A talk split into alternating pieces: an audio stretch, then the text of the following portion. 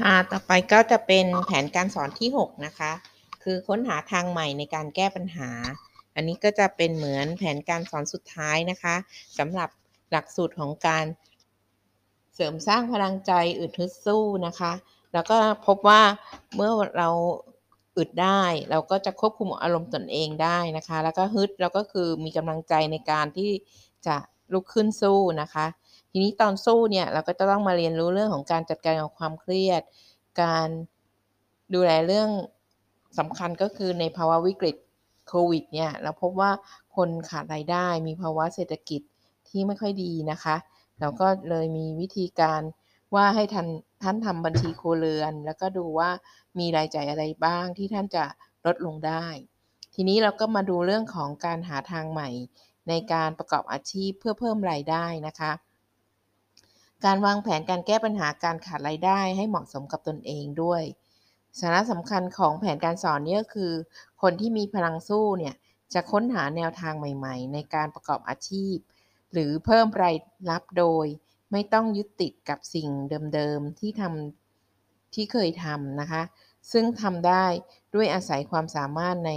อาชีพเดิม และความสามารถอื่นๆที่มี หรือที่เรียนรู้เพิ่มเติมนะคะ ทางเลือกที่อาศัยข้อมูลแล้วก็การใช้ความสามารถ หรือทักษะที่ตนมีอยู่จะสามารถหาทางออกได้หลากหลาย ในการประกอบอาชีพ หรือมีรายได้เพิ่มตามบริบทของแต่ละคน รวมทั้งการหาข้อมูลแล้วก็ใช้การช่วยเหลือจากแหล่งสนับสนุนต่างๆ การแก้ปัญหาได้อย่างมุ่งมั่นและก็จะต้อง เสริมด้วยการมีเป้าหมายที่จะบรรลุตามความตั้งใจนะคะ ซึ่งแผนนี้เราก็จะมีขั้นตอนก็คืออาจจะต้องเกินนำนะคะ อธิบายว่าคนส่วนใหญ่ไม่สามารถประกอบอาชีพใหม่หรือหารายได้เพิ่ม เพราะว่าติดกับงานแบบเดิม จากสถานการณ์ตัวอย่างนะคะ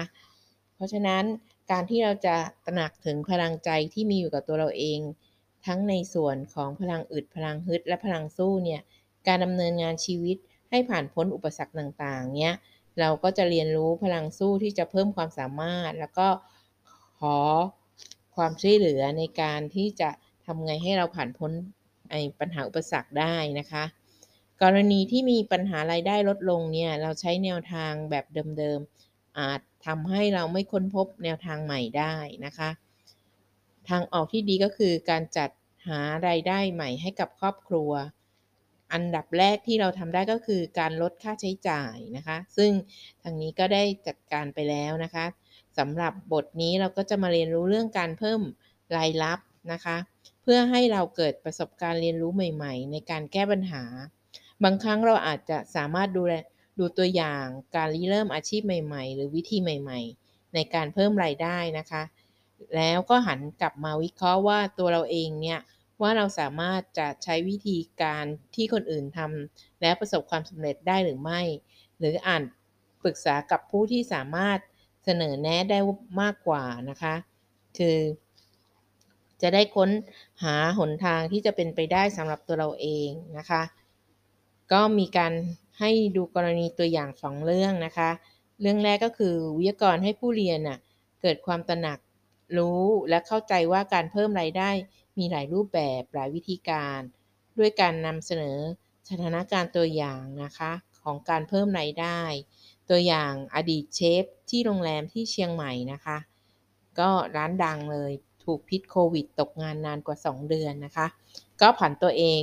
มาทำร้านรถเข็นขายอาหารตามสั่งตะเวนขายไปทั่วเมืองนะคะ เผย หากหยิบยืม ผสมเงินเยียวยาอีก 5,000 แล้วเอามาลงทุน เหตุที่ไม่ชอบของใครขอใครกินถึงเดือดร้อนแต่อยู่แต่ก็ไม่อยู่เฉยนะคะ รายงานจากจังหวัดเชียงใหม่แจ้งว่าเมื่อวันที่ 4 พฤษภาคม63เนี่ย ผู้ใช้ Facebook ชื่อ ชื่อ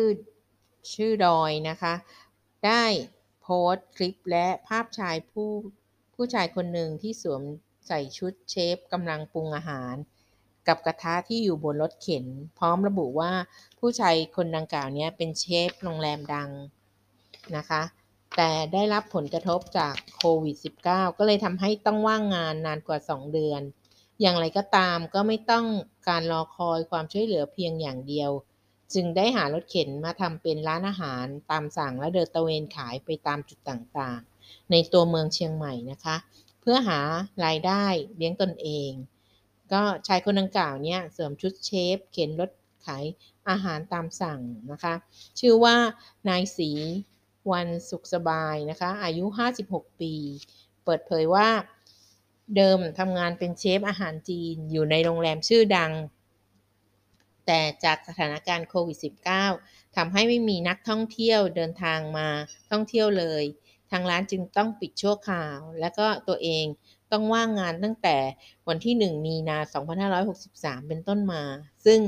ตลอดช่วงที่ผ่านมาก็ได้รับความเดือดร้อนอย่างหนัก เพราะมีค่าใช้จ่ายต้องรับผิดชอบทั้งค่ากินอยู่ แล้วก็ค่าเช่าบ้าน แต่ก็ไม่อยากรอคอยความช่วยเหลืออย่างเดียว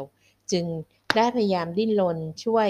ตนเองด้วยการรวบรวมเงินทุนจากการหยิบยืมและการ ได้เงินเยียวยามา 5,000 บาทนะ ที่รัฐบาลเพิ่งให้มานำไปซื้อรถเข็น มือสองมาซ่อม แล้วก็ใช้ฝีมือทำอาหารของตัวเอง เปิดร้าน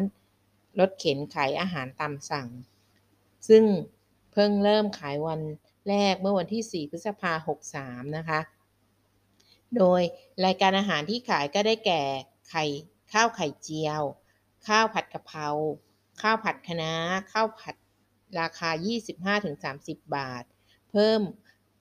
ข้าวหรือไข่ 5 บาท ซึ่งราคาย่อมเยาให้ลูกค้าสามารถซื้อกันได้อย่างสบายกระเป๋านะคะ เพราะทราบดีว่าในช่วงสถานการณ์เช่นนี้ ผู้คนต่างขาดรายได้เหมือนกันหมด แต่รับประกันเรื่องความสะอาดและรสชาตินะคะ ซึ่งหลังจากที่เปิดขายเบื้องต้น ได้รับการตอบรับจากลูกค้าอย่างดีพอสมควรนะคะ ส่วนจุดที่จะเข็นไปขายช่วงแรกเนี่ยจะเป็นย่านรอบๆ ตลาดเมืองใหญ่เป็นหลัก เริ่มตั้งแต่เวลา 17.00 น เป็นต้นไป เพราะมองว่าน่าจะมีลูกค้าใช้บริการ ขณะเดียวกันก็จะมีการการเข็นรถไปขายตามจุดต่างๆ ด้วยเช่นกัน เพียงแต่ว่าอาจจะไปได้ไม่ไกลมากนัก เพราะรถเข็นที่ใช้อยู่ค่อนข้างเก่าทำให้เข็นค่อนข้างยาก และตัวเองก็อายุเริ่มเยอะแล้ว ออกขายเพียงคนเดียวเป็นหลัก ยกเว้นบางวันที่อาจจะมีลูกสาวและลูกเขยที่อยู่ตางอำเภอมาช่วยบ้าง อย่างไรก็ตาม จะพยายามดิ้นรนทำมาหากินช่วยเหลือตนเอง จนถึงที่สุด เพราะไม่ชอบขอใครกิน หากใครอยากจะช่วยแค่ช่วยอุดหนุนกันก็พอแล้ว อันนี้ก็เป็นตัวอย่างกรณีศึกษาที่1นนะคะ เราก็จะให้ผู้เรียนเนี่ย ได้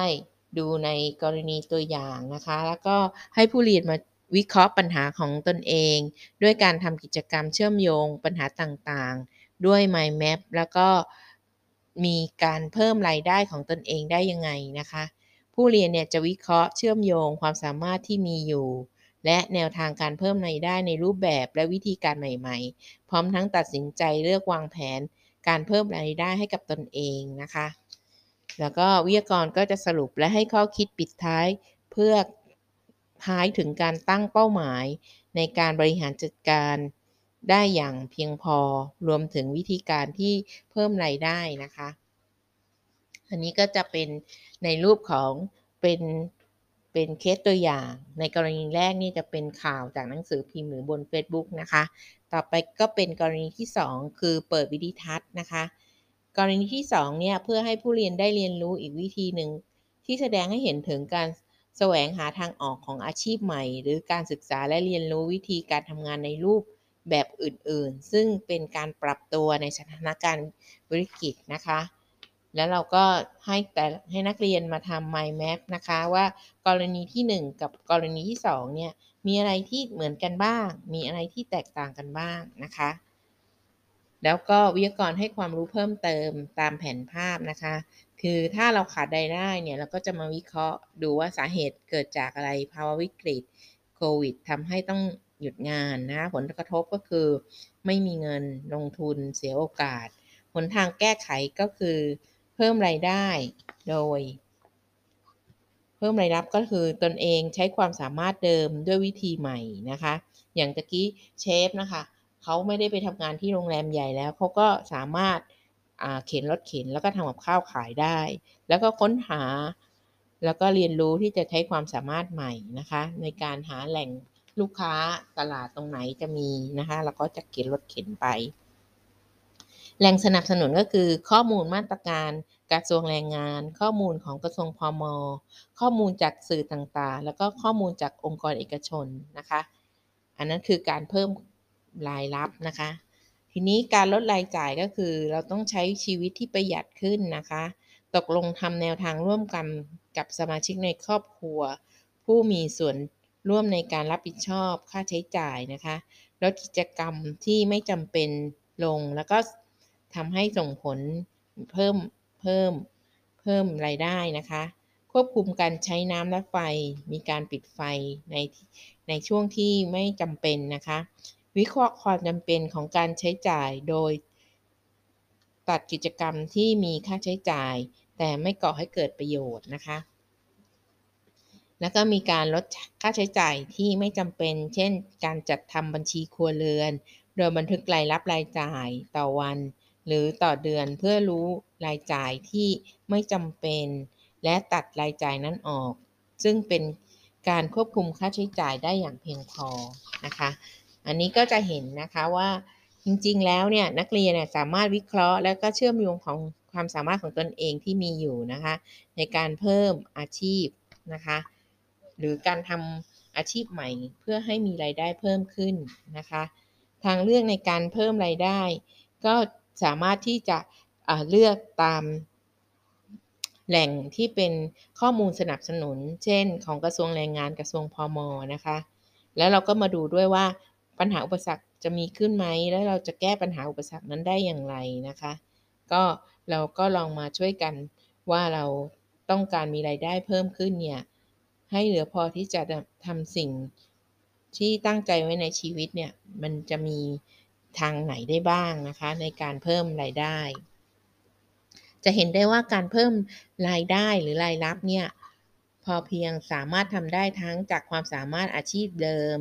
แต่หาวิหาวิธีใหม่และความสามารถอื่น ๆ ที่มีอยู่ในตัวเรา หรือเรียนรู้วิธีทำงานในรูปแบบอื่น ๆ เช่น อาชีพใหม่ ๆ อย่างไรก็ตามนะคะ การจะทำได้ตามทางเลือกอาจมีอุปสรรคบางประการ แต่ท่านก็สามารถหาวิธีแก้ไขได้ทั้งจากตนเองและแหล่งสนับสนุน เช่น หากเรารู้สึกเครียดวิตกกังวลมาก ก็อาจจะใช้วิธีการจัดการอารมณ์และความเครียดนะคะ ตามลิงก์ที่อยู่ในคลังความรู้นะคะ เดี๋ยวเราจะมีแปะไว้นะคะ ให้ท่านสามารถเอาลิงก์นี้ไปเปิดดูได้นะคะ แต่ถ้ายังคิดไม่ออกและหาต้องการหาแหล่งปรึกษาก็สามารถโทรมาที่สายด่วน 1323 นะคะ หรือแชทบอท1323 นะคะ ตอนนี้ก็จะมีวัดใจ .com ท่านก็สามารถเข้าไปประเมินตนเองในเรื่องของความเครียด ความวิตกกังวล หรือภาวะเบิร์นเอาท์ภาวะซึมเศร้าหรือ การการคิดอยากฆ่าตัวตายนะคะ ช่องทางเหล่านี้เนี่ยเมื่อท่านประเมินแล้วท่านก็จะได้รับคำแนะนำในการที่จะดูแลตนเองต่อไปนะคะ ก็จะทำให้มีความมุ่งมั่นในการดำเนินงานหรือดำเนินการต่างๆได้ การมีเป้าหมายที่ชัดเจนว่าจะมีเงินเก็บสักก้อนหนึ่งไว้เพื่อทำสิ่งที่ตั้งใจในชีวิตนะคะ เช่น เพื่อตนเองเพื่อครอบครัวหรือเพื่อคนที่เรารักและห่วงใยนะคะ อย่างกรณีถ้าเรามีลูกเล็ก แล้วก็อยากจะเก็บเงินนี้ไว้ให้ลูกสำหรับเรียนหนังสือต่อนะคะ ในคนทุกคนก็จะมีพลังบวกที่อยู่ในตัวและเป็นส่วนสำคัญที่ทำให้เราสามารถยืนหยัดต่อสู้และดำเนินการภายใต้ความยากลำบากได้ ถึงแม้จะต้องเผชิญกับเหตุการณ์ที่ไม่ทันตั้งตัว เช่น โรคระบาด การเจ็บป่วยด้วยโรคที่ไม่คาดคิดมาก่อน หรือมีภาวะเศรษฐกิจที่ตกต่ำก็จะทำให้ต้องมีการเพิ่มรายได้นะคะ เราก็อาจจะใช้พลังอื่นที่สู้เนี่ยเข้ามาช่วยในการวางแผนนะคะ แล้วก็ดูแลตนเองเพื่อเตรียมตัวในการจะทำอาชีพใหม่เพื่อเพิ่มรายได้ หรือลดค่าใช้จ่ายที่มีอยู่เดิมนะคะ ก็พลังสุขภาพจิตเนี่ยที่ประกอบไปด้วยอึดฮึดสู้เนี่ยนะคะ เราก็จะสามารถที่จะเพิ่มเติมหรือสามารถจะเรียนรู้ได้นะคะ แล้วก็พลังเนี้ยก็จะช่วยทำให้เราอะป้องกัน เราไม่ให้สูญเสียสุขภาพจิต เมื่อถึงวันที่ชีวิตเวียง เราก็เข้าไปในเหตุการณ์วิกฤต ซึ่งเราจะควบคุมไม่ได้ เราก็ต้องมีการทบทวนพลังอึด พลังฮึด พลังสู้ในตัวเรานะคะ ไม่จมอยู่กับความทุกข์ใจ ลุกขึ้นมาสู้กับปัญหาได้ แล้วก็ปรับตัวได้ในสถานการณ์ที่วิกฤตได้ โดยไม่มีปัญหาสุขภาพจิตนะคะ ตรงนี้บางที่ก็จะเรียกว่าวัคซีนใจที่คอยป้องกันไม่ให้ทุกข์ใจมากนัก ไม่ย่อท้อต่อปัญหานะคะ ป้องกันไม่ให้เกิดปัญหาสุขภาพจิต และช่วยให้สามารถเอาชนะปัญหาอุปสรรคไปสู่ความสำเร็จที่ต้องการ เพื่อ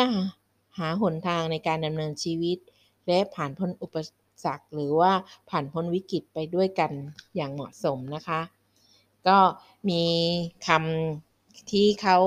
เเป็นคำขวัญนนะคะ ก็คือว่าปัญหามีไว้ให้แก้นะ ถ้าคุณได้แชร์คุณก็จะค้นพบทางออกนะคะ อันนี้ก็สามารถที่จะเป็นการเพิ่มพลังสุขภาพใจได้นะคะ พลังใจให้เราสามารถอยู่ในภาวะวิกฤตโควิดนี้ได้สำหรับวันนี้ขอบคุณนะคะ